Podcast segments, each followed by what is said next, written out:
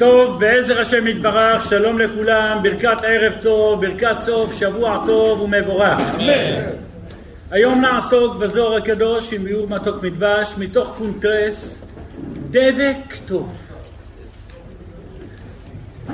דבק טוב, יש פסוק בספר ישעיה. אומר לדבק טוב. אנחנו מחפשים דבק טוב. יש לך כמה דברים, אתה רוצה לאחד אותם, אתה צריך לחבר עם משהו, צריך דבק טוב, כל אחד פה בטח מכיר איזה דבקים מסוגים מסוגים שונים. יש דבק חמש שניות, יש דבק אה, וכולי וכולי. אתה אוהב דבק מגע, שיבושם לך, אתה יודע שיש נרקומנים לזה. דבק מגע, מגע זה טוב. טאץ' אתה מתכוון. יש, יש רבותיי סוגי דבקים, ואני רוצה רבותיי לבוא ולומר מה הנושא של השיעור שלנו. תקשיבו טוב לאיפה זה הולך. נתחיל עם הגשמי, נמשיך לרוחני, ונמצא את הפתרון בדבק. יש איש, יש אישה, פתחו עסק, התחילו מגמה, עושים דבר מסוים, מתכננים דבר מסוים, משקיעים בזה כוחות, גוף, נפש, משאבים, לפעמים גם נכנסים להלוואה מסוימת, הולכים על פרויקט מסוים. והנה שלב עבר בהצלחה. שלב שני, בהצלחה. עוד שלב, בהצלחה. וכל אחד עם השלבים והשלבי שלבים שלו. אבל בתכלס, כשעומדים לקצור פירות, או אולי לפני, פתאום המגדל הזה צונח ונופל. כל מה שבנה, השקיע, שם משאבים, פיתח, הגיש תוכניות, אבל האדריכל היה בסדר, אבל המהנדס היה בסדר, אבל כל אחד כשלעצמו בסדר. בתכלס זה התמוטט. בואו נגדיר וניכנס פנימה יותר. יש לך קובייה, הנחת אותה. עליה עוד קובייה. עליה עוד אחת. כל קובייה מושלמת. ציטטת אותה, בנית אותה, גיוונת אותה, צבעת אותה והפית אותה. כל אחד מסוג שונה, אחד מתכת, אחד אמייל, אחד פורצלן, נכון? כל אחד ממשהו אחר. אבל כשאתה מניח אחד על אחד, אחד על אחד, ופתאום, בום, זה מתמוטט. מה היה חסר פה? דבק. צריך איזה דבק טוב. משהו שייחד את המהנדס ואת האדריכל ואת ואת ואת ואת וייתן לכל הנתונים הטובים שיש לך, ובאמת הם טובים, שייתן להם מעמד, שאכן זה יצליח. היה חסר פה איזה דבק. מהו הדבק הזה? מנהל פרויקט. מנהל פרויקט, אתה אומר. במקום דבק, החלפת את זה לשפת המקובלים בדעתך, מנהל פרויקט. בסדר, מקובלים התכוונתי קבלנים, לפי דעתך זה קבלנים. אז מנהל פרויקט. עכשיו בואו ניקח את זה קצת רוחני, כי יש פה אנשים מאוד רוחניים גם, בעזרת השם יתברך. אז כמו שלקחנו את זה בגשמי, ניקח לרוחני. אדם מתחיל לחזור בתשובה, הולך שלב שלב. אתה יודע מה? קם בבוקר, קם סליחות. הולך שחרית, הולך זה, עושה ההוא, בונה פרויקט, יהדות. הכל מוצלח. הסליחות היום היה בומבה. השחרית היה אין עליך. הברכת המזון היה אין עלייך. בקיצור, כל שלב בפני עצמו הוא שלב מושלם. אבל באיזשהו שלב ביום כל המגדל הזה צונח. עד שמי שעומד מהצד, לא לחליק, אתה הלכת לשחרית, אתה... אחד כמוך קם לסליחות אחרי מה שעשית. פתאום זה התמוטט. למה זה התמוטט? הסליחות היה וואחד סליחות, השחרית היה מ... מה קרה? מה היה חסר פה? דבק. גם במישור האישי. זה הולך להתחתן, הלך פגישה, שתיים, זה הלך שלוש. בנו, תכננו, עשו, הגיעו, התקדמו, פתאום, אבל הכל היה מוצלח עד עכשיו. יש ילד, גידלת אותו, הלכת שלב, הלכת עוד שלב, כל אחד לפי הראש שלו איך גידל את הילד, ולא ייכנס לפרטים. ועוד שלב, ועוד מגמה, ועוד קורס, ועוד ועוד ועוד, בסדר, אחד פלוס אחד צריך להיות שתיים. שתיים ועוד שתיים, כמה שווה? ארבע. ארבע. למה ארבע בתעודה או ארבע? כיסא הפוך, הילד ישר הפוך כל השנה, הבנת? תעודה, איך יגיד לו שהוא ישר הפוך? שמים לו מספר ארבע. אם כן רבותיי, לא חשבת על זה? אם כן רבותיי, כל השלבים היו בסדר. למה פתאום מתהפך הכיסא? מה קרה? מה קרה? זה התחיל בתשובה. זה התחיל ב... זה הלך למגמה. הכל הכל רץ אחד אחרי השני וכל צד, כל קובייה בפני עצמה מושלמת. אבל פתאום המגדל בבל הזה נפל. היה חסר פה דבק. אנחנו בשיעור שלנו מחפשים מה זה הדבק הטוב שיתפוס. שאם שמת את זה, יש לזה קיום. ואם לא שמת את זה, גם אם תתפלל את כל התפילות, וגם אם תעשה את כל המעשים, הכל טוב ויפה, אבל אחד ועוד אחד לא יחזיק. זה יצמח. צריך משהו שיגרום להם קיבוע, קיום. מה זה כוח המקבע? מה זה כוח המקיים? מהלך השיעור שלנו אנחנו נלך מעניין לעניין, מדבר לדבר, על מספר דברים חשובים מאוד, שייתנו לנו קצת נקודה למחשבה, אם חסרת פה, חסרת שם, אל תתפלא. למה המיזם צנח באמצע הדרך, או למה המיזם שאתה כבר נמצא בו, חס ושלום אין לו סיכוי. כי חסר לך את הדבק הטוב. וגם זה תופס כרגע, זה דבק, שקדים אומרים, ככה זה... תופס לרגע, לשנתיים, לשעתיים, ליום, אבל זה לא יחזיק. מהו הדבק הטוב? הפסוק אומר, אומר לדבק טוב הוא, אנחנו מחפשים דבק, שלא חום יוציא אותו ולא קור. אם יש לך, ואתה יש לך, נכון, בחנות של המשחקים, של הטלפונים, בזה, יש לך, מעמידים את הטלפון באוטו עם אה, ואקום, הוא תופס, אבל אם יש שמש חזקה, מה קורה? ממיס אותו. אנחנו מחפשים איזה ואקום תחסה, שגם השמש החזקה לא תמיס. מה יתפוס? לא אמרתי בר בורג, בורג אני יודע שתופס. אני אומר לך דבק. איזה דבק יתפוס? טוב מאוד. עכשיו בואו נראה מה זה דבקים. להגיד את המילה הזאת וללכת הביתה ברוך השם, קדוש, קדוש, קדוש, זה כולם יודעים. השאלה מה עומד אחרי זה. ואת זה באנו ללמוד. את זה בעזרת השם היום נלמד, והוא מתכון לכל החיים, הרוחניים והגשמיים, של כל אדם ואדם מאיתנו, סביב מאמרי הזוהר הקדוש, עם ביאור מתוק מדבש, בקונטרה שלנו דבק טוב, ויהי רצון שבאמת מה שנעשה יהיה בר קיום. אמן. בואו ונתחיל ככה. כלל, לפני שנראה את המאמר הראשון. כלל ברזל.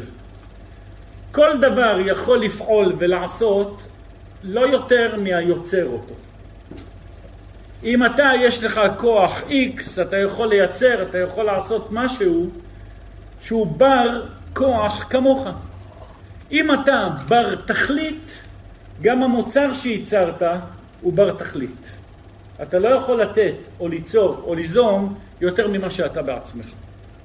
אתה יכול לעשות משהו עד הגבול של הכלים שלך, לא משהו שהוא מעליך.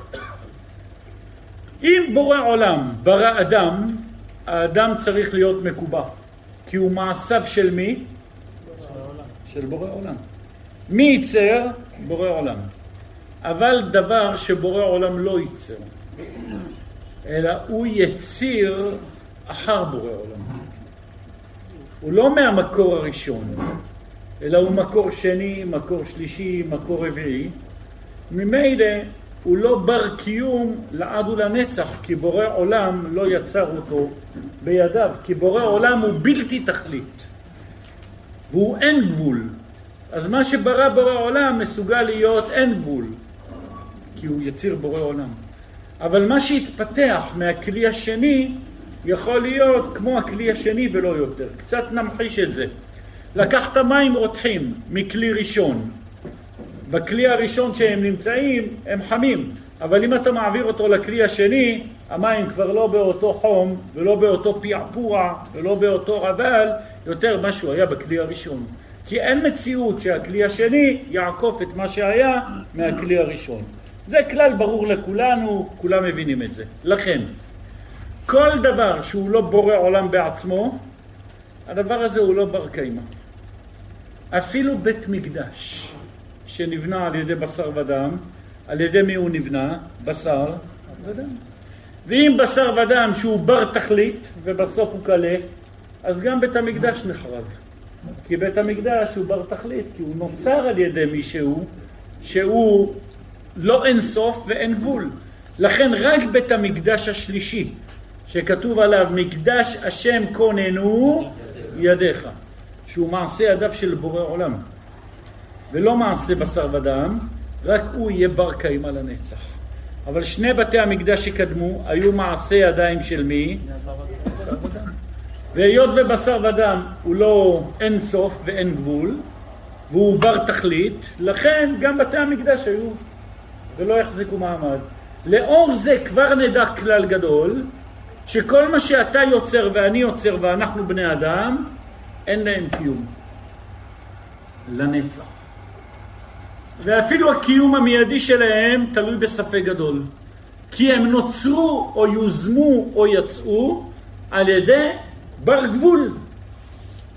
ואנחנו חותרים, אז מה כן ייתן להם את הקיום? למרות שאני מוגבל, למרות שאני בר גבול, איך אני עושה משהו שעם כל זאת שאני בר גבול הוא יחזיק מעמד. אז בואו ונקרא את הקטע הראשון ונחתור למה שאנחנו באמת רוצים שייתן לנו כאן את הכוח של המקיים. הכותר הוא כבר כזה, הנה נודע. אני רק רוצה לומר שבקטע הזה אני לא שיניתי אפילו אות אחת, אלא הכל ממש מאמר הזוהר הקדוש אפילו בלי עיבוד. הנה נודע כי כל דבר שהוא מעשה בני אדם, כמו הגוף שנעשה על ידי אב האם, הגוף שלנו, שהאבא והאמא שותפים בו, אז הגוף קלה בסוף כשאדם נפטר או שהוא קיים? הוא קלה. למה? כי הוא נוצר על ידי מי? אבא ואמא שהם בר תכלית. וכן אישה גשמית, אדם מתחתן עם אישה, עם בת זוג, לשם מטרה גשמית. אין לזה קיום. הנישואים האלה עומדים ב... למה? כי הוא התחתן רק לשם משהו גשמי, וגשמי הוא בר גבול. אין להם קיום. רק אם ראית קיום כרגע, וגם אם הם חיים ביחד זה לא זה. וכן בית המקדש אפילו, מאחר שנבנה על ידי בני אדם, לכן לא היה לו קיום. כלומר, כל דבר שנוצר על ידי גשמי, גשמי הוא בר חלוף. גשמי הוא דבר שיש לו גבולות. לכן גם הדבר שנוצר הוא בעל גבול, הוא לא יחזיק. הוא יחזיק מספר שנים, מספר ימים, הוא לא יעקוף את היצרן. הוא יכול להיות מקסימום עד זה, פתחת מכולת, לא, לשם מכולת. המכולת תעבוד כמו שאתה בר גבול ובר חלוף, גם המכולת הזאת היא בר חלוף. כמה זמן? זה רק עניין של שעון מתקתק. וכן כל דבר אחר, כל מה שעשית, קנית רכב, עשית זה, ואפילו אם התחתנת עם אישה. אם המטרה היא גשמית והכל גשמי פה, אתה גשמי, דבר גשמי הוא בר חלוף. לכן הכל כאן זה... אין לו דבר מהקיים, ואנחנו תכף נחתור מה כן יקיים. אומר הזוהר הקדוש, וכן אחזלה, וכן הראה הקדוש ברוך הוא למשה, דבמקדשה די בניינה דברנש. כי בית המקדש שייבנה על ידי בני אדם, דעתיד להתחרבה. לכן עתיד להיחרב. כי אין קיום למעשה בני אדם. כך הראה הקדוש ברוך הוא למשה את בית המקדש שבנה שלמה עוד מראש. אין לו קיום. ויתבנה זמנך על ידי דקודשא ברוך הוא, וייבנה פעם אחרת, דהיינו לעתיד לבוא השלישי, ייבנה על ידי הקדוש ברוך הוא. ואז יהיה לו קיום ולא יחרב לעולם. הדאו לכתיב זהו שכתוב מעונה, הבית המקדש שהוא מעונו של הקדוש ברוך הוא, יהיה בניינו על ידי אלוהי קדם. מעונה, בית המקדש שנקרא מעון של בורא עולם, יהיה מעשה ידיים של מי? של אלוהי קדם. וכתיב ועוד כתוב, מקדש אדוני כוננו ידיך, איפה זה כתוב? כתוב. כתוב. בשירת הים. מה, אני גוגל? אני אגיד לך.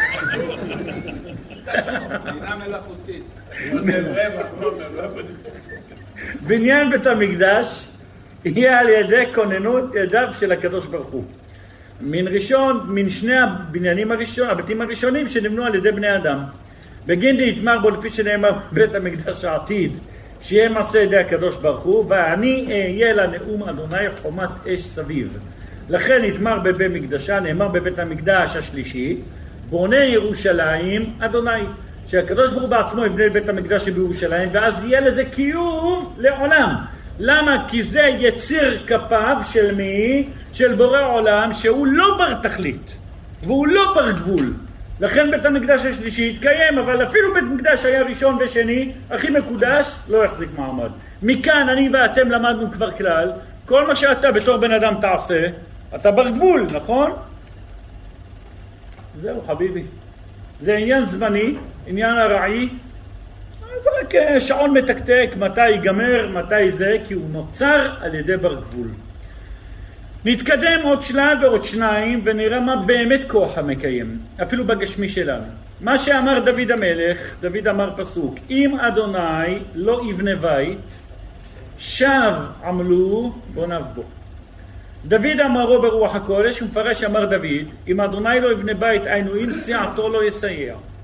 אם סיוע של הקדוש ברוך הוא לא יסייע לי בכוונה שלמה שלי, שתהיה לשם שמיים בעת שאני בונה את הבית, שב עמלו בוניו בו לשווא נעמול, וכאן יש כבר רמז לתשובה. ברגע והכנסת את הלשם שמיים בפנים, הכנסת משהו רוחה, ודבר רוחני הוא דבר שאין לו גבול. ממילא נתת לדבר, למוצר, לבית, כוח הקיום. אז אם תרצה לקיים דבר, תצטרך להכניס שם שמיים. אתה מתחתן עם האישה, לשם שמיים. אתה בונה את הבית, לשם שמיים.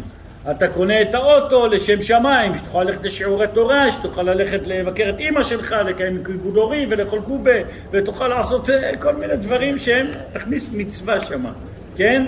אז לקובה ראשי תיבות קוצ'ה בריחו. מה חשבת, אני בפכפכינה? או בנבולסיה? אתה בחמוסטק, זה בסדר. לשם מצוות סוכה. לשם מצוות סוכה, בן פורת סוכה אתה, ברוך השם, כל הכבוד. אם כן, כשאתה מכניס חלק רוחני, הכנסת את מקדש השם. אבל אם לא שמת חלק רוחני, גם אם תבנה בית מקדש, לא. הוא מוגבל. הוא לא יחזיק. ברגע והסרת את הכוח הרוחני משם, הוא צנח. כבר תשאלו מה דוד המלך לא בנה לשם שמיים, הוא בנה לשם שמיים. ושלמה, סליחה שבנה את בית המקדש, וכי, אז איך הם חרבו? הם בנו ולכן הם החזיקו מעמד לפי כוחו של דוד, אבל כשבאו הדורות האחר- האחרונים והסירו את הלשם שמיים משם, וכל בית המקדש היה בסך הכל לביקור על החומות של ירושלים, וכל בית המקדש היה בשביל בסך הכל איזה היסטוריה ונוסטלגיה, הוסר השם שמיים, ממילא זה הפך להיות מעשה בני אדם והתמוטט. גם כשלך יש דירה היום, ובנית את הדירה, ובנית את החנות, ובנית את העסק, ואמרת לשם ייחוד קודשה ברכו הוא פה אני אתפרנס בכבוד, ופה האישה הזאת שממנה בעזרת השם בואו בנים עובדי השם, הכל טוב ויפה. וזה יחזיק מעמד כי הכנסת חלק רוחני. אבל אם תשכח את זה במהלך הזמן, אז אתה מסיר את כוח המקיים. ואז הוא כבר, אתה מתחיל להרגיש את הרעידות. ואז ממילא תבין שהוא חי על בסיס גשמי, בסיס גשמי אין לו קיום.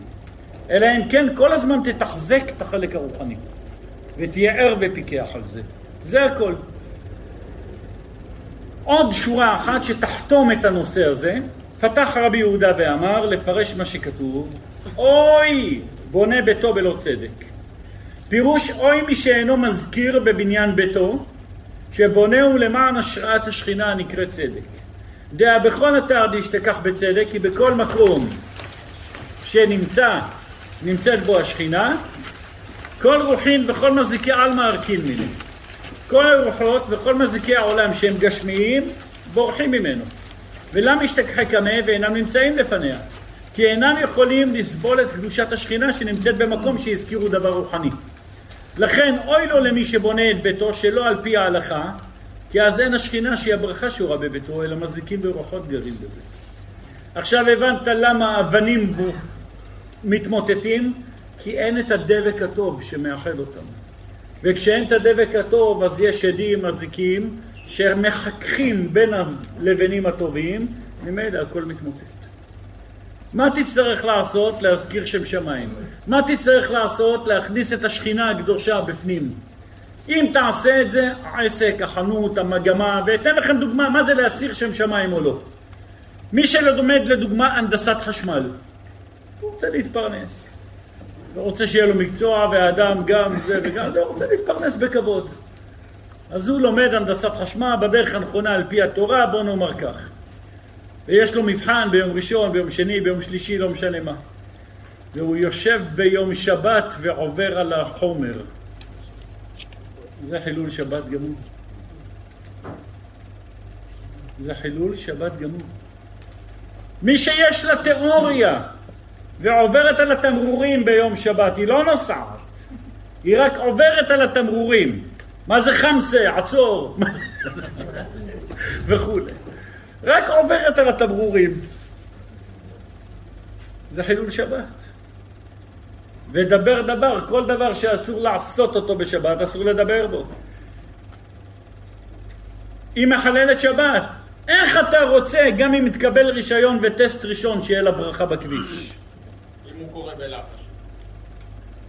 אז הוא יקבל את הביגוע בלחש. לא, לא. הוא לא ישמע בום! כתב בשאלות שלך. עבר עבירה בלחש. אפשר לתת גם סטירה עם השתיקול, אתה יודע. כל דבר שאסור לעשות אותו בשבת, אסור לדבר בו בשבת. יש לנו שיעור שנקרא דיבור בשבת. חוזר עכשיו, לחש פירושו שפתיים נעות, וקולה לא יישמע. מה זה משנה אם דיברת בקול או אמרת את זה בלחש? לכן רבותיי, איך את או אתה רוצה לעבור את המבחן ויהיה לך פרנסה מהנדסת חשמל ומה שעשית ומההוא ומזה, כשאתה עושה את הדבר ואין השכינה שורה בו. אין רוחני שם. תשקיע ועברת וקיבלת מאה, יש לך משבצת וקובייה טובה. ועברת את המבחנים הרעים ונקודה טובה, ועשית את זה ונקודה טובה, והלכת לרופא ושכולנו נהיה בריאים ונתן לך את ההמלצה הכי טובה, ולקחת את התרופה הכי טובה. כל הנתונים מראים הצלחה. ועם כל זאת זה מתמוטט. למה? אין את הרוחני. וכשאין את הרוחני, אין לזה קיום. מה זה הרוחני? אל תכניס קליפות ומזיקים. מה זה קליפות ומזיקים? מה שמבריח את השכינה. מה מבריח את השכינה? כשיש חטאים. כשלמדת למבחן בשבת וכולי וכולי וכולי. הלכת להתחתן ובשעה טובה נראה בהמשך גם עוד. והכל טוב ויפה והכל בסדר. אם לא שמרת נגיעה, איך השכינה תשרה שם? יש כוח רוחני שיחזיק את החתונה? לא, מה פתאום, כבר התפרק.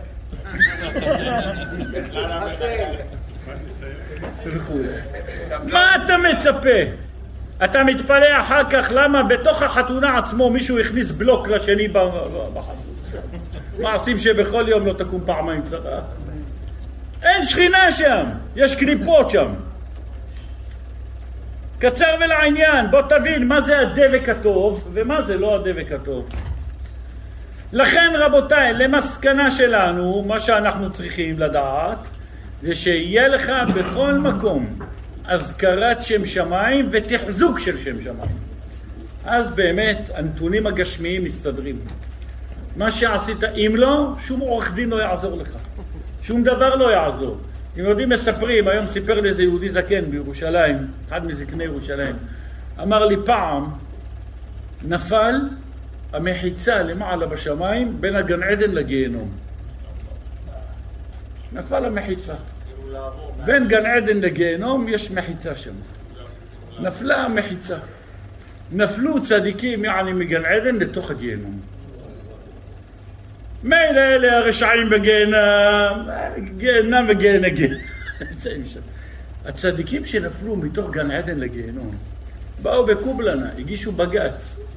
מה זה נפל פה? הכותל הזה, המחיצה, ואנחנו הצדיקים נפלנו מהגן עדן לגיהנום. אמרו להם, תירגעו, אלו עורכי דין. חשבו את עצמם פה צדיקים, אלה נפלו. צדיקים לא נופלים לגיהנום, אל תדאג. הם חושבים שהם בג... בגן עדן. הם חושבים, אבל הם לא בגן עדן. אז אם חשבת שאיזה עורך דין יוציא אותך עם כל מיני קומבינות וזה, אל תהיה כעורכי וכולי. מי שיוציא אותך זה רק אם יש דבר רוחני שמקיים אותך. אם יש משהו רוחני, הכל זה השתדלות. אתה עושה את ההשתדלות, הולך לזה, הולך להוא, לא בגללו פספסת, בגלל הרופא או בגלל העורך דין פספסת שחרית. כי אם הלכת לעורך דין בזמן שיש לך שחרית ורצת כי אתה חייב להספיק אותו, או הלכת לרופא כי התור ועד שהוא יגיע ואתה לא תספיק להניח תפילין ואחר כך נניח, אין לך את הרוחני. ונסעת לחו"ל לעשות עסקה ובגלל זה פספסת מנחה או ערבית. אין לך את הרוחני, תשכח מהעסקה. הכל דמיון, גם אם זה יחזיק מעמד זה עוד קובייה, אבל אין לה דבק שתחזיק את הקובייה רק אם לא ויתרת, יצאת לטיול, חייב, אבל אסור לנסוע לחוץ לארץ, נכון? סתם מותר לאסור. אה, מה אומר הטלפון שלך? מותר לאסור? אה? אם הוא מתחתן, מותר. מותר לשלושה דברים, להתחתן, ללמוד תורה, אם הרב שלך נמצא שם, או לישא אישה ללמוד תורה, או לעשות איזה עסק חפיף ונדיף מהר, או לרפואת הגוף והנפש. אלה שנוסעים לטייל הם חולי נפש, הם פשוט מאוד תבין טוב. הבן אדם פשוט חולה בנפשו, הוא חייב להתאוורר, הוא מיצה את כל הארץ, את כל הערים, את כל הסלעים, את כל מה שיש, נגמר הכל, אז הוא חייב, אחרת אין לו יותר לצאת מהארץ. אז הוא יצא מהארץ והגיע לאיזשהו מקום בעולם, אבל הוא נמצא שם כרגע בשביל רפואת הנפש, אבל בגלל המקום שהוא נמצא אין לו חיי יהדות שם. אין שם בית כנסת להתפלל בשבת, ואין זה, ואין ההוא, ובגלל זה הוא מפספס דברים. תגיד לי, נראה לך שהרפואת נפש הזאת תחזיק מעמד?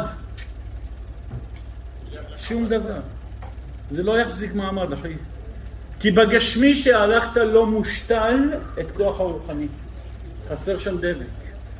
האם ייתכן שתיסע לחוץ לארץ למקום מסוים ואין לך לחם לאכול שם ואתה תשלים עם המציאות ותצא לשם? לא. מה אתה חושב שאני אמות שם? זה לא הולך בחשבון. אין מציאות, אבל זה רפואת הנפש. אני, אדוני, אני בלי לחם לא אשרוד שם. קח לא פחות ממנחה וערבית שלך. רק אם חיי היהדות שלך ממוסדים, הרוחני שלך קיים, תשלב שם עוד אה, קומבינות גשמיות. אם לא, זה לא יתפוס. אם אתה הולך לעבודה, שבגלל העבודה הזאת לא יהיה לך תפילות ביום, נראה לך ש... שזה יחזיק מעמד? אני כרגע לא אכנס לפרטים, להלכה למעשה כל אחד שישאל את הרב האישי שלו. יש אחד שאם לא ילך לעבודה יריב כל היום בבית וישבור את כל הבית. וזה באמת רפואת הנפש שלו לסגור אותו במקום, במוסד, לסגור אותו בעבודה. אז כל אחד צריך אה, את השאלה האישית שלו. אבל באופן הכללי זה מה שאמרתי. לכן, כל דבר חייב להיות מתוחזק ולשם שמיים, וזה כלל ראשון, והדבר נחתם במאמר הבא. ואלדה. מאן דבנה בניין, על כן מי שבונה בניין ביתו, לא משנה אם זה בית, מקצוע, עסק, יוזמה, רוחנית, גשמית, סליחות בבוקר, אתה חייב להזכיר משהו בפה. כת שרה למבנה בעילת, קרא בקומדה לפולחנה דקודשה ברוך הוא בנה. כשמתחיל לבנותו צריך להזכיר בפיו כי לעבודתו של הקדוש ברוך הוא בונה. בגין דכתיב לפי שכתוב אוי בונה ביתו בלא צדק, פירוש אוי למי שלא הזכיר על בניין ביתו שרוצה לעשותו לשם מקום להשראת השכינה נקראת צדק. וכדין אם אתה תזכיר לשם שמיים ותחזק את הרוחני, סייעתא דשמיא שרע אלוהי. אם נזכיר על הבניין שם שמיים, אז עזר מן השמיים שורה עליו. וקודשא בחוץ זמין עלי קדושתה, קדוש ברוך הוא מזמין עליו קדושה עליונה, וקרע לשלום וקורא עליו שלום, פירוש שתשרה שלום בבית ההוא, הדאו דכתיב וידעת כי שלום ההולך ופקדת נביך ולא תחטא, וכאן נגמר התרופה הראשונה. לכן כל דבר, נסכם, למדנו בתחילת השיעור, כל דבר גשמי הוא בר חלוף, אין לו תחזוק, החזקה או קיום, אלא אם כן הכנסת לו בדבר שהוא בר קיימא. בר קיימא זה רק דבר רוחני. שהוא אין סוף, שהוא אין גבול, שהוא כוח הקיום, ולכן כל דבר שאתה עושה, אתה הלכת להזמין לחתונה שלך אוכל. הכל טוב ויפה ואתה גם מקיים מצווה. בוא נראה אותך מביא אוכל כשר. אם האוכל הוא כשר ועל פי ההלכה, הכנסת דבר רוחני. מי שישב לאכול, ייהנה מהאוכל, יברך את האוכל, יברך אותך וגם לא יהיה תקלות. אבל אם לא הכנסת שם את הכשרות, את ההלכה, את החלק של השכינה, אלא עניין אותך איזה טעימות יש, איפה אפשר לעשות טעימות? זה מרביץ שלוק שווארמה בשלוק ענבים שיצא מהתססן של זה וזה וזה. כל מיני קומבינות של זה, זה מה שמעניין אותו. הולכים לערב טעימות. זה, איפה הרוחני? לא עניין אותך הכשרות? לא חפרת שמה? אין קיום. תביא את המאכלים הכי יוקרתיים, זה לא יחזיק. אבל אם תכניס את הרוחני, והכל בעזרת השם שיהיה הכל כשרות, ותכניס את בורא עולם, יהיה לך קיום. זה הכלל הראשון. בוא נניח ועשינו את זה. עדיין גמרנו, סגרנו את כל התיקים, יש דבר נוסף. פעמים שאדם עבר עבירה מסוימת, ובעקבות אותה עבירה שהוא עבר, גם אם הוא חזר בתשובה, הוא עדיין לא רצוי עם מצב רוח כמו פעם הקודמת שהוא היה. אחד שלכלך בעבודה ועשה מה שעשה וכולי, גם אם הוא חזר בתשובה, גם אם הוא בא לבוס, גם אם הוא זה... הכל טוב ויפה, אתה ממשיך לעבוד, הכל בסדר, אבל זה לא שהבוס יתפוס אותך וייתן לך טפיחות על השכם ונשיקות במצח כמו שאני נותן לך לפני. הכל טוב ויפה, אבל זה לא... זה לא זרימה של לפני כן. איך מחזירים את האור על הפנים? את הצהלה אחרי שעשית תשובה. יש פטנט שנקרא צדקה. הצדקה פשוט גורמת להחזיר את המצב רוח איך שהיה. ומי מאיתנו לא מעט פה, כשל שם וכולי. גם אם חזרת בתשובה, כי אם לא חזרת בתשובה הצדקה לא עוזרת. הצדקה רק מקפיאה מציאות של עונש. לא תענש כרגע, אבל אחר כך. כמו שלמדנו בשיעור תללי תשובה ועוד. צדקה מקפיאה מציאות עם נבוכדנצר ועוד. עונש לא יבוא עליך כרגע, אבל לא שהוא נמחק. אבל ברגע בן אדם חזר בתשובה, איך הופכים להיות רצוי? רצוי. כאילו לא היה ולא קרה ולא כלום, ויש דרך אחת, צדקה. למה צדקה? צדקה זה ערבות. אתה נותן למישהו, הכי שלי זה הכי שלך, אתה זה אני, אני זה אתה. אתה מערבב את עצמך עם כלל ישראל. ובכלל ישראל יש גם לא חוטאים ויש צדיקים. ממילא אתה הופך להיות חלק מעורבב עם נתונים טובים וצהלת פנים של אחרים. גם אם אתה טשטשת את עצמך, אבל הברק של אחרים שאתה נכלל בהם, מבריק גם אותך. זו הצדקה. ולכן, מצוות הצדקה גורמת דבק טוב. שכשאתה עומד עם הנתונים שלך לא תחליק, אלא יגרום לך קיבוע. נקרא את זה בפנים. רבי חייא פתח לפרש מה שכתוב. פיזר נתן לאביונים, צדקתו עומדת לעד. קרנו תרום בכבוד. הנה מה שכתוב פיזר נתן לאביונים. יש לשאול מהי פיזר? למה יפזר ממונו לצדקה? לא יחסר לו ויעני. יש לך משכורת אלף, נתת משהו, חסר לך מאה אלף. הוא משיב, כמה דעת אמרת, כמו שנאמר, יש פסוק שאומר, יש מפזר ונוסף עוד. כי מי שמפזר לצדקה, יש הבטחה של הפסוק, יתווסף לו עוד ממון. יכול פיזור בעלמא, אם ככה בוא נהיה בזבזן ובכל מקום נזרוק כסף? לא חביבי. יכול אפילו יפזר על צרכיו הגשמיים, גם כן יתווסף לו ממון, כמה שמלן פיזר נתן לאביונים. רק אם פיזר לצדקה לאביונים יתווסף לו, לא אם פיזר על שטויות. כיוון דיעיב למסכני הפיזור היאות, כיוון שנתן לעניים זה הפיזור הוא כראוי להיות.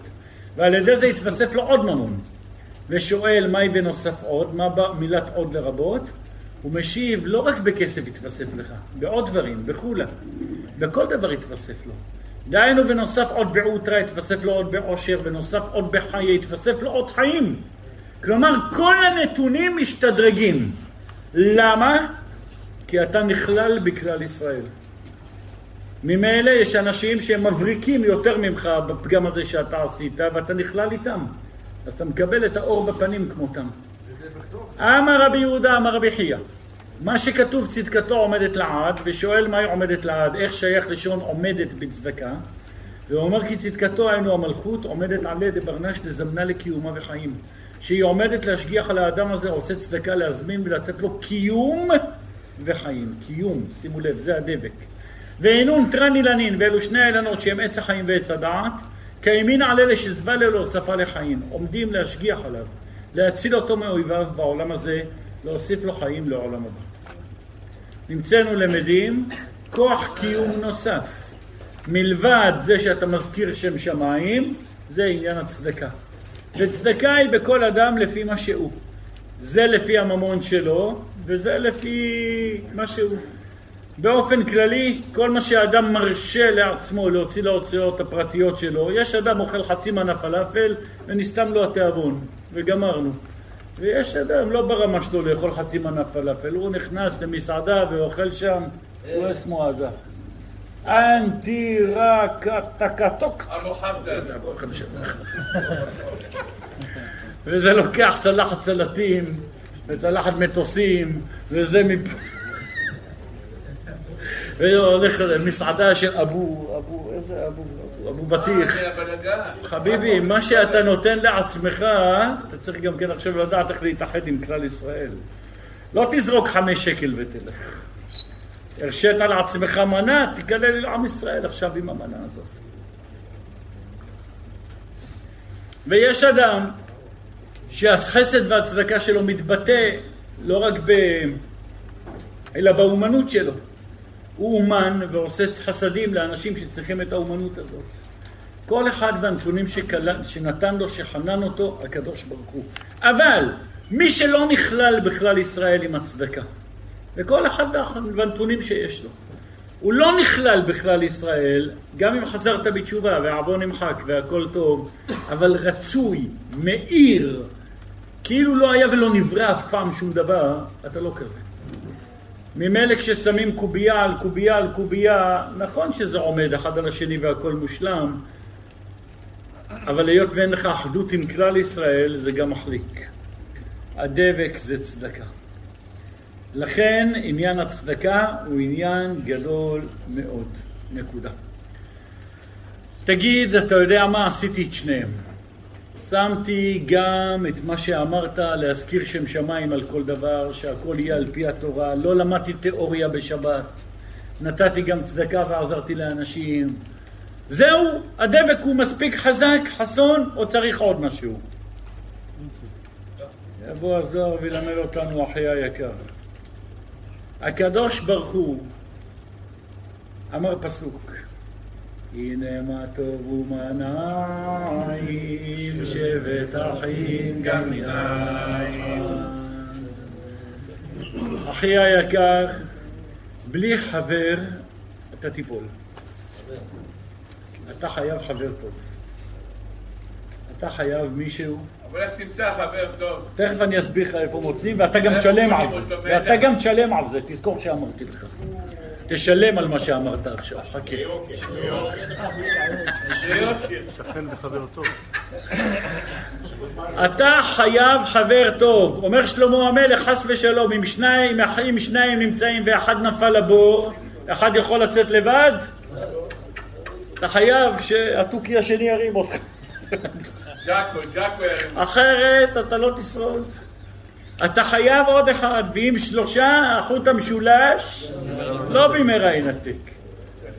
אין מציאות לשרוד והדבק יחזיק אם אין לך שתי שכבות של דבק.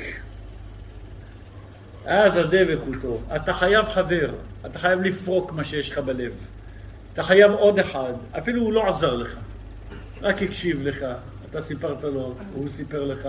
איך אומר רבי נחמן, מי שחי לבד והולך לבד, האיברים שלו רבים אחד עם השני. יש אנשים, תראו אותם הולכים ברחוב, מדברים עם עצמם. קח אותו! הוא אפילו לא שם לב, פולט, למה? הוא חי לבד. זאב בודד, הבן משתגע עם עצמו, האיברים שלו מגרד לו, הכול...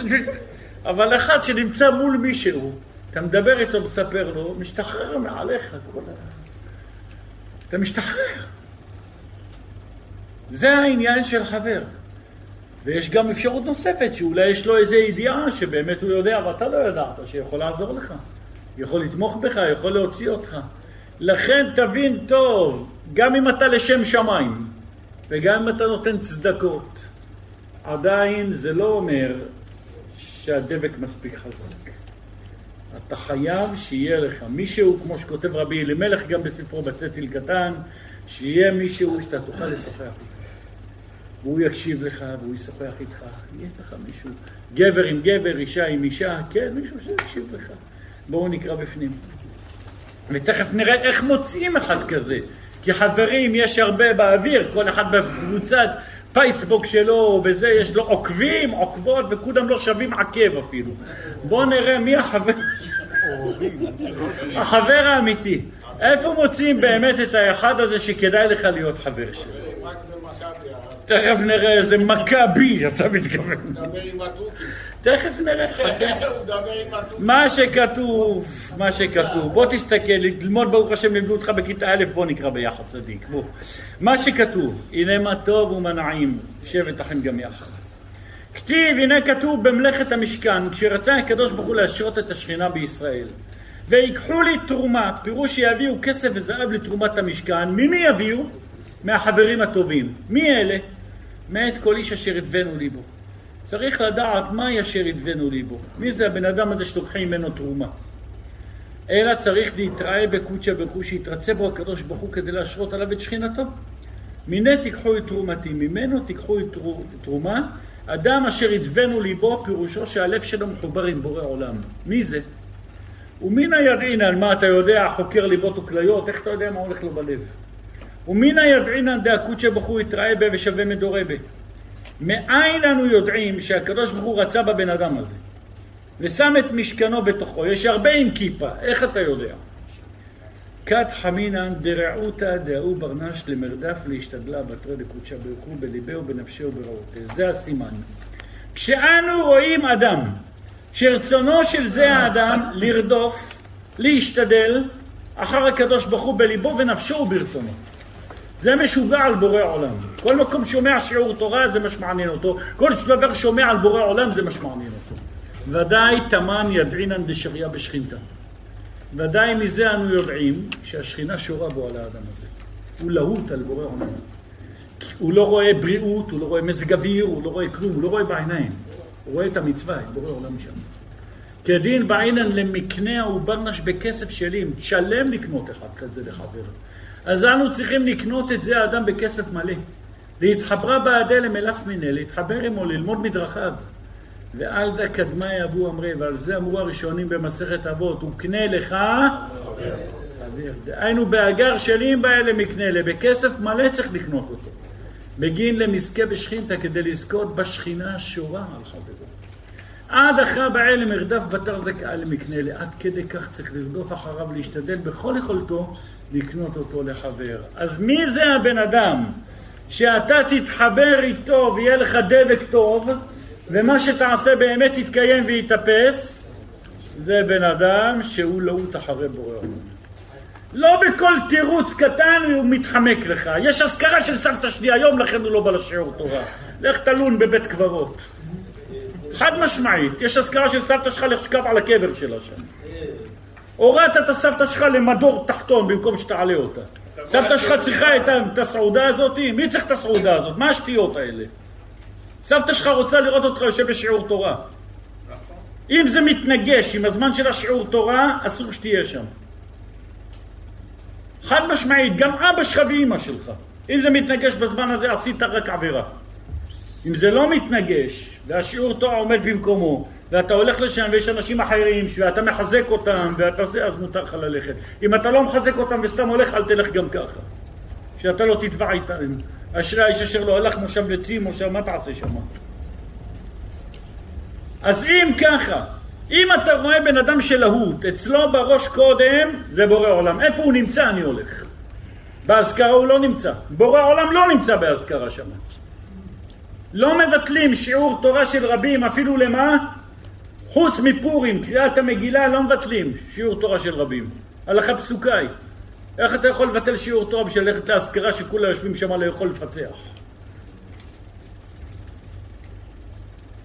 תבין טוב, אז אם ראית אדם שאצלו בראש מעייניו זה שיעור תורה, חתונה של חבר, חתונה של חבר אתה תלך גם אחרי השיעור, תספיק להיות.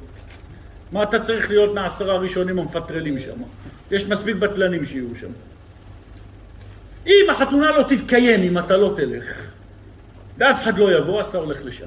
אבל אם החתונה תתקיים, וחוץ מזה אומרים לך תשע זה אחת עשרה, אומרים לך שמונה זה עשר. אתה תהיה בשיעור ותסיים את השיעור ותלך לשם, אז אכלו לך את המנה הראשונה. את מה אתה מתעדף? את המנה הראשונה או את הזה? ועל פי רוב גם לא אכלו לך את המנה הראשונה.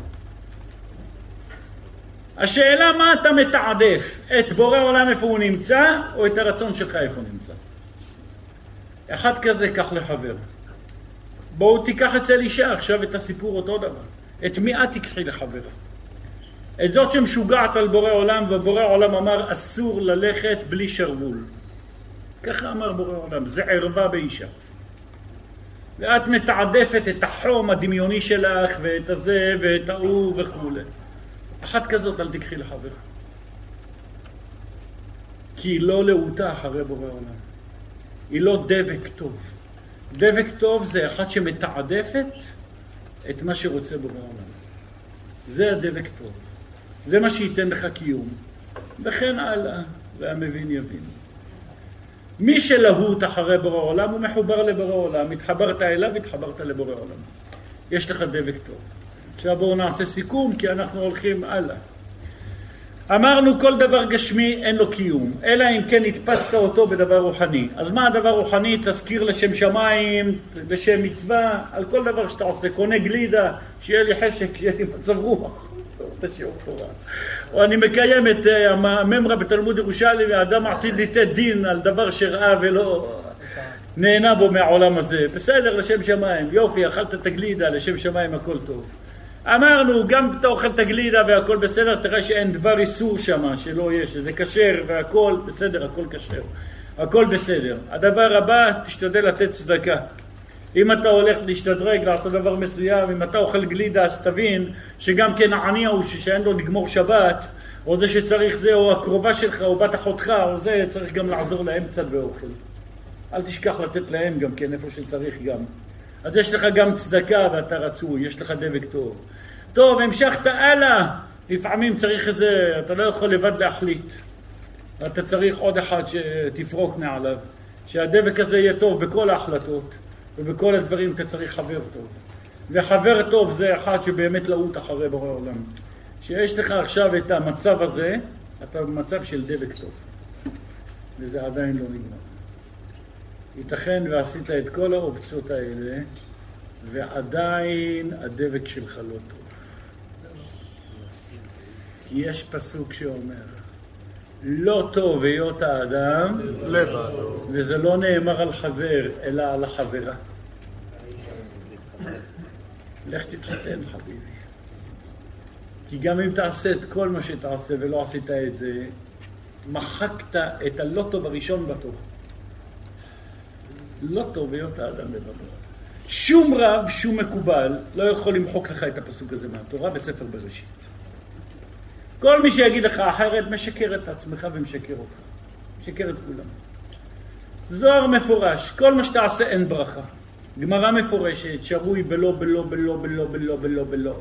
אז אל חביבי, אתה לומד נהיגה, ואתה מוציא מקצוע בחשמל, ואתה עושה בזה, פתחת חנות ופתחת עסק, הכל מצוין. שלב על גבי שלב, קוביות על גבי קוביות, אבל אין דבק ביניהם. זה רק עניין ש... החלקה אחת קטנה. לפעמים במחיית כפיים, לפעמים... אין לזה קיום. קרא בפנים.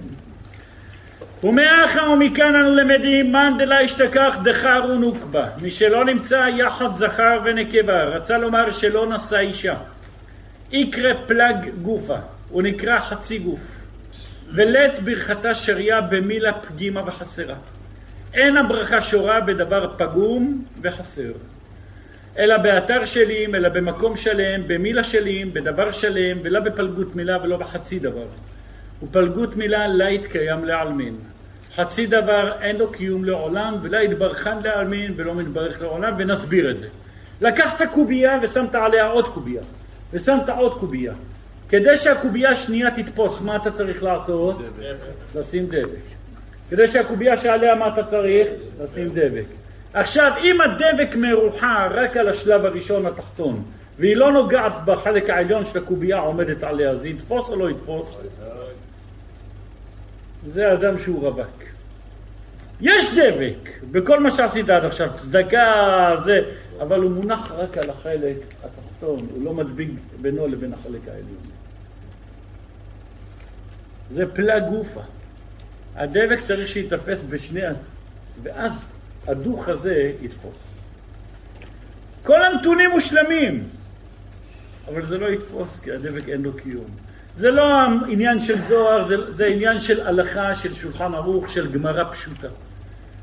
ושל פסוק שכל ילד בגן לומד אותו בכיתה א', לא טוב היות האדם לבדו, בשום דבר בתנ"ך לא נאמר את המילה לא טוב. עכשיו תעשה חשבון נפש עם עצמך ותבוא לקבל ברכה מהרב שהעסק יצליח ושהרופא הזה יצליח ושזה יצליח מצידי שיצליח בשיטת מצליח מה שאתה רוצה אבל אני לא יכול למחוק לך תורה אתה חייב להגיד שם שמיים על הדבר, אתה חייב לראות שכל הדרכים הן כשירות על פי התורה, אתה חייב לראות, לתת צדקה, ואתה צריך שיהיה לך חבר טוב להתייעץ, ואתה חייב להיות נשוי. ניקח דוגמה. אנשים ויהי רצון שבורא עולם יעזור לכל העולם כולו, שיזכו בעזרת השם לבנות בתים טובים, ושיזכו לילדים זרע של קיימא כדרך כל העולם. אלה שהלכו בנסיבות שמיים, בגלגול הקודם עשתה הפלה. ומי שעשתה הפלה יזומה בגלגול הקודם ולא חזרה בתשובה, יוציאו לה את העיניים בגלגול הזה עד שהיא תביא ילד. כי בגלגול הקודם, ביוזמתך, הפלתי ילד. ולפעמים זה בגלגול הזה, ולא חזר בתשובה מהגלגול הזה. לא, זה רק היה גרידה ורק היה... מי שגרמה. וזה לא צריך להיות הפלה. מי שהוציא זרע לבטלה הוא ישתמש בכל אמצעים כזה, זה הפלת ילד לכל דבר כמעט. אם לא חזרת בתשובה או אתה בתהליך לחפש איך עושים תשובה. חכה, חכה עד שייתנו לך בכלל את הרשמי. אתה הרי זלזלת במה שנתנו, אז איך ייתנו לך עכשיו את זה? עכשיו יש אנשים מתחבטים והולכים לרופאים והיא לוקחת כדורים כדי לסדר לה את המספור והוא לוקח זה ולפעמים הם עוברים דברים קשים ולא פשוטים. תבין רק כלל אחד, כל הנתונים האלה חייבים לעבור עליך עד עכשיו ועל פי התורה. כלומר הטיפולים חייבים להיות שתגיד לשם יכול קודשה בריחו ותגיד שאתה רוצה ילדים כדי שיהיו חיילי השם ושתגיד, תזכיר את זה בפיך ושתיתן צדקה ושיהיה לך חבר שתוכל להתייעץ איתו אחד שמשוגע על בורא עולם. ולמה חבר כזה? כי הוא לא יכשיל אותך. כי הרופא אומר שעושים את הטיפול בצורה וההלכה אומרת שאסור. לפי ההלכה, לא מה שהרופא אומר אלא מה שהרב אומר, שמתעסק בהלכות פריה ורבייה אומר לעשות. זה לא מה שהרופא אומר, וכולי וכולי. כל הנתונים האלה חייבים להיות אצלך כלולים. רק אם יש את זה, אז לבניין הזה יש קיום. אחרת, תעבדו, תגיעו לשלב הזה, לשלב הזה, ופתאום הכל ברח. עברנו את כל השלבים האלה, גמרנו, הדבק חזק, עדיין לא. יש עוד נתון אחד הכרחי מאוד. שאם לא סידרת אותו, הלך עליך. אין קיום לשום חבר, לשום טיפול, לשום דבר, לשום מקצוע בעולם. אם חסר שם את הנתון שנקרא כוח השבת. שבת היא הקיום של הכל. הראייה הכי גדולה, ילד שנולד, מתי עושים לו ברית? באיזה יום? באיזה יום עושים לך ברית? שמיני. ביום, למה ביום השמיני? כדי שיעבור עליו שבת והוא חי. לא, אבל תגידי, הרופאים אומרים שלפי המדע מצאו שהדם של התינוק לא נקרש עד שיעבור עליו, אז בגלל שהדם לא נקרש, טיפש, מאיפה הביצים באים לתנובה? מתנובה למשק או מהמשק לביצים? בשבילך אני פה בשיעור. כדי להחזיר אותך. יפה מאוד, יפה מאוד. עכשיו תבין. בגלל שהקדוש ברוך הוא אמר ששבת היא כוח המקיים, לכן ניתן כוח הקרישה לשמונה ימים. לא בגלל שכוח הקרישה לשמונה ימים, אז אלה... לא. אלא בדיוק הפוך, כי הקדוש ברוך הוא אמר שמילה שמונה ימים חייב לעבור עליו שבת, בגלל זה ניתן הנתון הטבעי. לא שהטבע לקח בגלל... לא. התורה לא מיוסדת על הטבע, הטבע מיוסד על התורה. ובגלל שהתורה אמרה לשמונה ימים שיעבור עליו שבת, לכן כוח הקרישה תלוי בשבת ותלוי בתורה. ולא הפוך. מה שהמדע מגלה זה אחרי שיש את המקרא ויש את התורה שנתנה את הכוח לזה. וכנ"ל בהרבה דברים. לכן אחים יקרים, נשים לב, אם אין את כוח השבת, גם אם לקחת את החבר שכל השבוע רודף אחרי שיעורי תורה ואחרי בורא עולם, הכל טוב ויפה. זה לא זה. התחתנת עם אחת שהיא אמרה שתשמור שבת, שום דבר לא יחזיק מעמד. קודם תשמרי שבת, ואז אם אני אשאר פנוי להובלה, אני אקח אותך. קודם כל שיהיה את כוח השבת. אם אין את כוח השבת, לא יחזיק מעמד כלום. גם אם כל היום ברוך השם, וגם תיתן צדקות על ימין ועל שמאל, זה לא יתפוס. כוח המקיים של ששת ימי החול זה שבת. נכנסת לעסק מסוים, שותף מסוים, אין שם שבת, שיהיה לך ברור, גם אם כל הנתונים הם בסדר, זה לא יחזיק מעמד.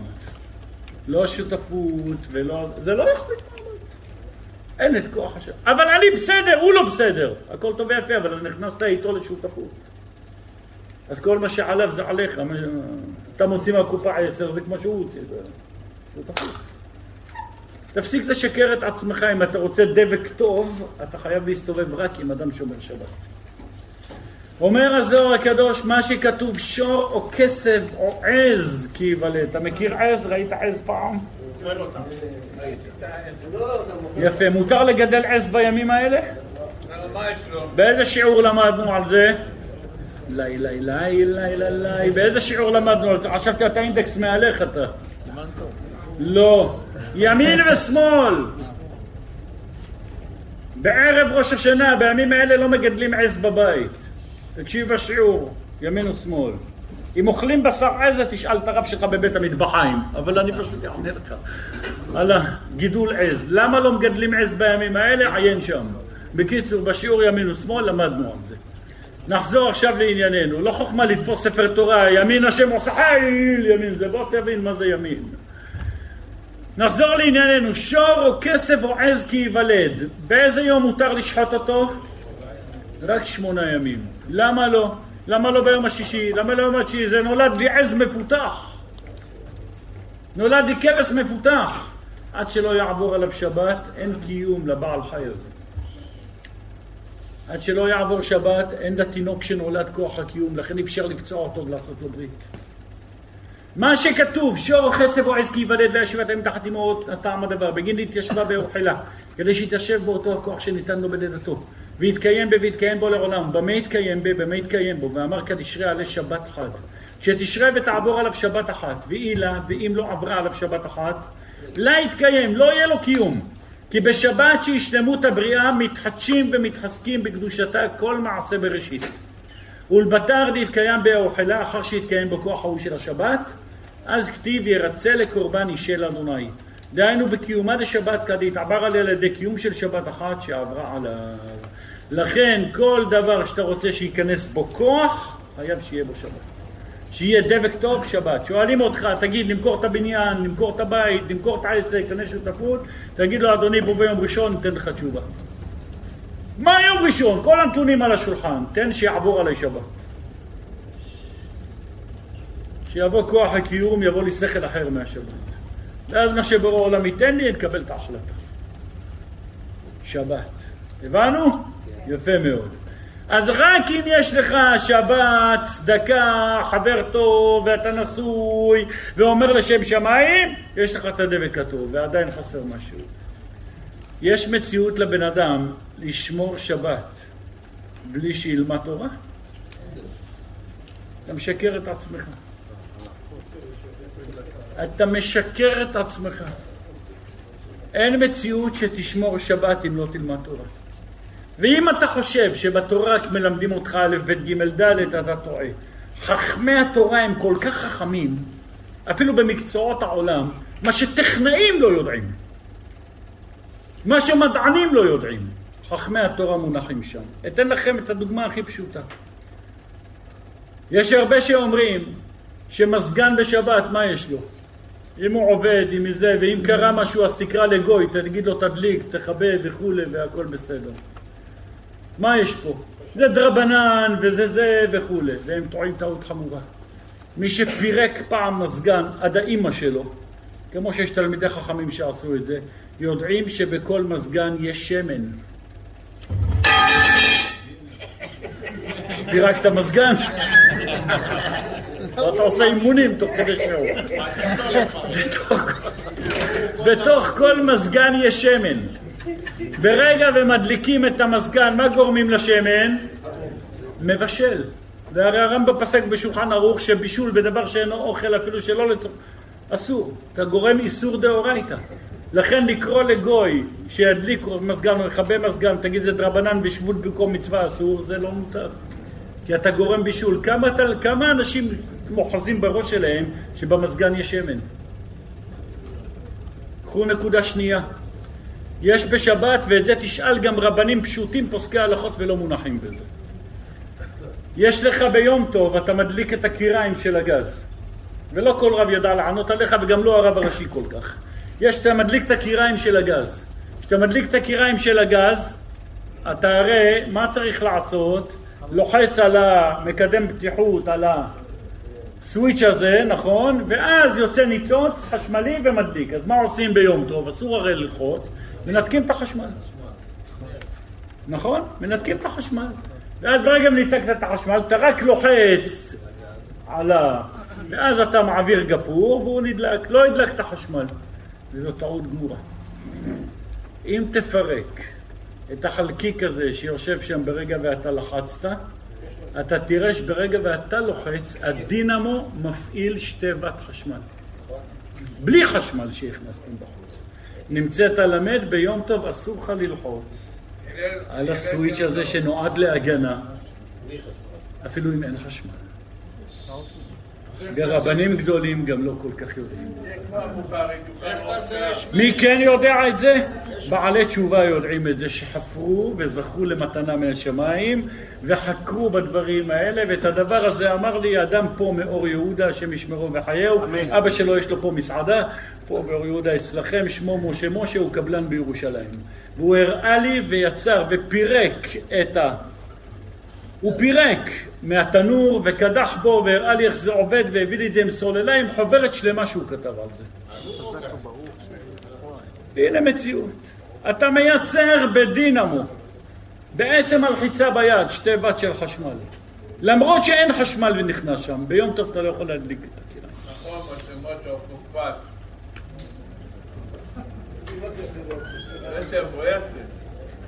קודם כל תבין, תדע על מה אתה מדבר.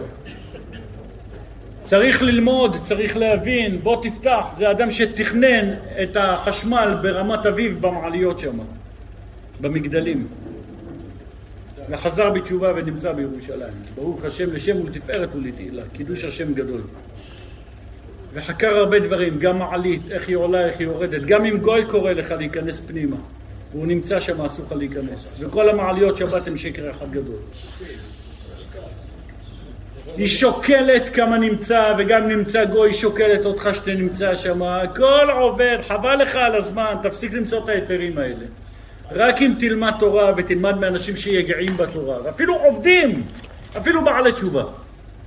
אבל אדם שיגיע בתוך התורה, אז תגיע לאמיתה של תורה, נקרא בפנים. פתח רבי שמעון ואמר. תח הזה, בואו ראה כמה הוא חיל התקיפא דאורייתא, עד כמה הוא כוח החזק של התורה, וכמה הוא הילאה על כולה, ועד כמה הוא נעלה על כל. בכל מאן דשתדל באורייתא לדחיל מעילאה ומתתאה. שכל העוסק בתורה אין לו לירה ממקטרגים העליונים ומהמזיקים התחתונים. ולא דחיל ממרעין ושין דעלמא ואין לו לירה מחולאים רעים שבעולם, כי הוא לא חוטא. למה? כי הוא יודע מה לעשות, וגם אם הוא חטא הוא יצא מזה. בגין די הוא אחיל באילנה דחי לפי שהוא אחוז בעץ החיים ואליף מיניה בכל יומא. והוא לומד ממנה בכל יום איך להתנהג. דאורייתא תוליף לברנש תמזל באורח קשור, כי התורה תלמד לאדם ללכת להשיג את דרך האמת. תוליף לעתה איך יטוף כממראה לבטלה וגזירה, ואם הוא חטא אז היא מלמדת אותו עצה איך להינצל מן החטא. ואם חטא מלמדת אותו איך לשוב לפני קונו, ואיך לבטל את הגזירה. דאפילו יתגזר עליה דלה יתבטל הגזירה, שאפילו נגזר עליו שלא יתבטל אותה הגזירה. ורצה לומר שחתמו את הגזירה שלא תתבטל אפילו על ידי תפילה. עם כל זה מיד יתבטל ויסתלק מהם, מיד מתבטל ומסתלק ממנו, כי יש כוח בתורה לבטל גזירה, אפילו אם נגזר שהגזירה לא תתבטל. ולה שריע עלי דברנש באי עלמא, ואינו שורע לאדם בעולם הזה, כי התורה יכולה לבטל את הגזירה. ובגין כך באלה לברנש תשתדלה באורייתא יממה ולילה, לכן צריך האדם לעסוק בתורה יומם ולילה. ולה יתעדם הנה, ולה יסוד, ולא, ולא יסור ולא יתבטל מנה לעולם. עדה עוד הכתיב זהו שכתוב, ויגית בו יומם ולילה, והטעם שצריך האדם לעסוק בתורה יומם ולילה. ותכף אני אסביר לכם מה זה יומם ולילה. כי ואי יתעדם מינה דאורייתא, אם שר ויתבטל מן התורה לגמרי, או יתפרש מינה או שנפרד ממנה אפילו רק לפי שעה, כאילו יתפרש מאילנה דחי, נחשב לו כאילו נפרד מעץ החיים. אתם יודעים מה זה יומם ולילה? אז אני אגיד לכם מה זה יומם ולילה. כשאתה מזמין אגר לבית שלך, או אתה מזמין חשמלאי לבית שלך, יש לך כמה אפשרויות. אתה יכול להזמין גוי, אתה יכול להזמין יהודי. את מי תעדיף? וחי אחיך עמך, אפילו אם זה לא עד הרבה כסף, יש לך מצווה לקחת יהודי. הזמנת כבר יהודי ויש מחלל שבת ולא מחלל שבת, את מי אתה מזמין? אתה חייב על פי ההלכה להזמין את השומר שבת. אתה חייב על פי ההלכה, את השומר שבת ולא את המחלל שבת. ואתה תביא את השומר שבת, אלא אם כן אין מקצוען אחר כמו זה. אבל תזמין את השומר שבת. הזמנת את השומר שבת והוא בא אליך לבית, זה עדיין לא מספיק, אם אתה מביא את השומר שבת שהוא הולך לשיעורי תורה. הוא בא אליך לבית, מה הוא עושה איתך? תוך כדי שהוא בא, והוא עושה את המלאכה, על מה אתה מדבר איתו? כי איפה הוא מונח? אני הזמנתי את אדון משה משה שיעשה לי צבע באיזה חדר בבית, ותוך כדי שהוא קדח לי בקיר דיברתי איתו על דברי תורה. ומשם קיבלתי את הידיעות על המעלית ועל הדוד שמש ועל כל מה שאמרתי לפניכם כרגע. דיברנו דברי תורה תוך כדי שהוא קודח בקיר. וזה בן אדם שעובד, מלאכת כפיים, והלוואי עליך להיות אבק של הנעליים של אדם שעושה דבר כזה, והלוואי עליי. הבנת? בדיוק, הלוואי ואתה תהיה שיפוצניק כזה, בעזרת השם ברך, של אבק שנושר מתוך הנסורת שקדח בקיר. ותבין בעזרת השם ברך את הערך של אלה שלומדים בתורה. הבנת? זה הערך של בני אדם שעושים מלאכה. גם חופר מצבות, אם הוא עוסק בתורה, יש נחת למתים ולחיים. מאשר בול עץ, אדם שהולך כל הזמן דברים בטלים ויושב איפה שמשחקים שש באש ויושב איפה שזה וכל היום יושב בחממות ויושב וזה וכל הראש שלו בסיר הבשר. לא שם חביבי, המקום שלך צריך להיות איפה שאנשים שעוסקים בתורה. איפה יש שיעור תורה כמו שבאת לשיעור הזה ברוך תהיה ככה בכל שיעור שיש אתה שומע לך שב שם. לא שיעורים שיש אוכל על השולחן, לא לא לא לא לא לא לא לא זה לא שיעור תורה. מקום שיש מזון רוחני. לך לשם תמלא את המצבר. משם תקבל ידיעות, משם לא תחטא, ומשם תדע איך לחזור בתשובה. אנחנו חותמים, מה יקרה לאדם כזה, שילך בדרך כזאת? יקרה לאדם כזה שבורא עולם מנשק אותו, בורא עולם מחבק אותו, בורא עולם יצליח את דרכיו, הוא דבק בבורא עולם. ואתם הדבקים בשם, הוא דבק בעבודה, הוא דבק במוסך, הוא הולך למוסכניק כשהוא הולך לשיעורי תורה, על מה ידבר איתו המוסכניק? ואם המוסכניק לא פתח את הפה, אתה תתחיל. ואם עלית למונית ויש לך אפשרות ופעם עלית למונית של אחד שמדבר דברי תורה או שם דברי תורה, קח את המספר שלו. כל פעם שאתה צריך מונית תזמין אותו. שווה לחכות רבע שעה בשביל לקדש את האוזניים ואחר כך בנסיעה הבאה. נמצא שיש לך תורה יומם ולילה, נקרא בפנים. פתח רבי אלעזר ואמר את הולכת לספרית, והספרית הזאת משמיעה לך כל מיני שטויות והבלים. אם יש ספרית אחרת שלא משמיעה לך דברים כאלה. בדיוק, כבוס. מה לא? פתח רבי אלעזר ואמר לפרש מה שכתוב. מאשר יקרת בעיניי נכבדת, ואני אהבתיך. הנה מה שכתוב מאשר יקרת לכל ברנש דיהו בחיובה כמקודשה הוא כי כל אדם שהוא בחיוב לפני הקדוש ברוך הוא מחמת עוונותיו הוא במינוס בקדמיתא הוא מזלזלה ותועבה הוא כמקודשה ברוך הוא. בתחילה הוא מזולזל ותועבה לפני הקדוש ברוך הוא. אבל בתר דאים לך ותו מחווה. אחר שנמלך הוא התייעץ עם עצמו והתחרט ושב מחטאו. ותשובה זה תהליך זה לא ביום. אבל הבן אדם החליט זה הכיוון. מעצם ההחלטה. אשתא התייקר יהיו מגרמה. אתה הוא מתייקר מעצמו לפי שבבחירתו שב, אף אחד לא כפה אותך. אתה החלטת שזו הדרך. וקודשא בחו קרא עליה ואמר, הקדוש ברוך הוא קורא עליו ואמר, מאשר יקרת, דהיינו את מגרמך יקרת, אתה מעצמך התייקרת על ידי התשובה, לכן בעיניי נכבדת, ואני רוצה רק להסביר, עצם זה שהוא החליט לעלות. אדם שיצא מכביש עפר, עדיין הוא לא הגיע לירושלים, אבל הוא כבר עלה על הכביש. כולם אומרים איפה הוא בדרך לירושלים. הוא לא בירושלים, אבל הוא בדרך לירושלים. גמרנו, מתייחסים אליו בנתון אחר, הוא בדרך לירושלים. אבל אחד שעדיין בכביש עפר, גם בדרך לירושלים, חכה. הבנת? ומה שכתוב, ואני אהבתיך, אומר הקדוש ברוך הוא. דעלת רחימו לקודשה ברוך הוא בעדו ברנש בעלמא. כי אין אהבת הקדוש ברוך הוא לאדם בעולם, אלא למאן דתיו מחווה, אלא למי ששב מעוונותיו מאהבה. ואל דא מאהבה, לפני שיקבל את הכפות, כן, זה מאהבה. ואל דא, ועל כן כתוב, ואני אהבתיך, מפני שאינם זוכים אל האהבה הזאת, אלא עושים תשובה מאהבה. סוף דבר, אחים יקרים, הבנו עכשיו מה זה דבק טוב? אם מי מאיתנו רוצה כוח המקיים בכל מה שאתה עושה, אתה חייב לעמוד בנתונים שלמדנו מהשיעור. אחרת שלא ניגע לריק ולא נלד.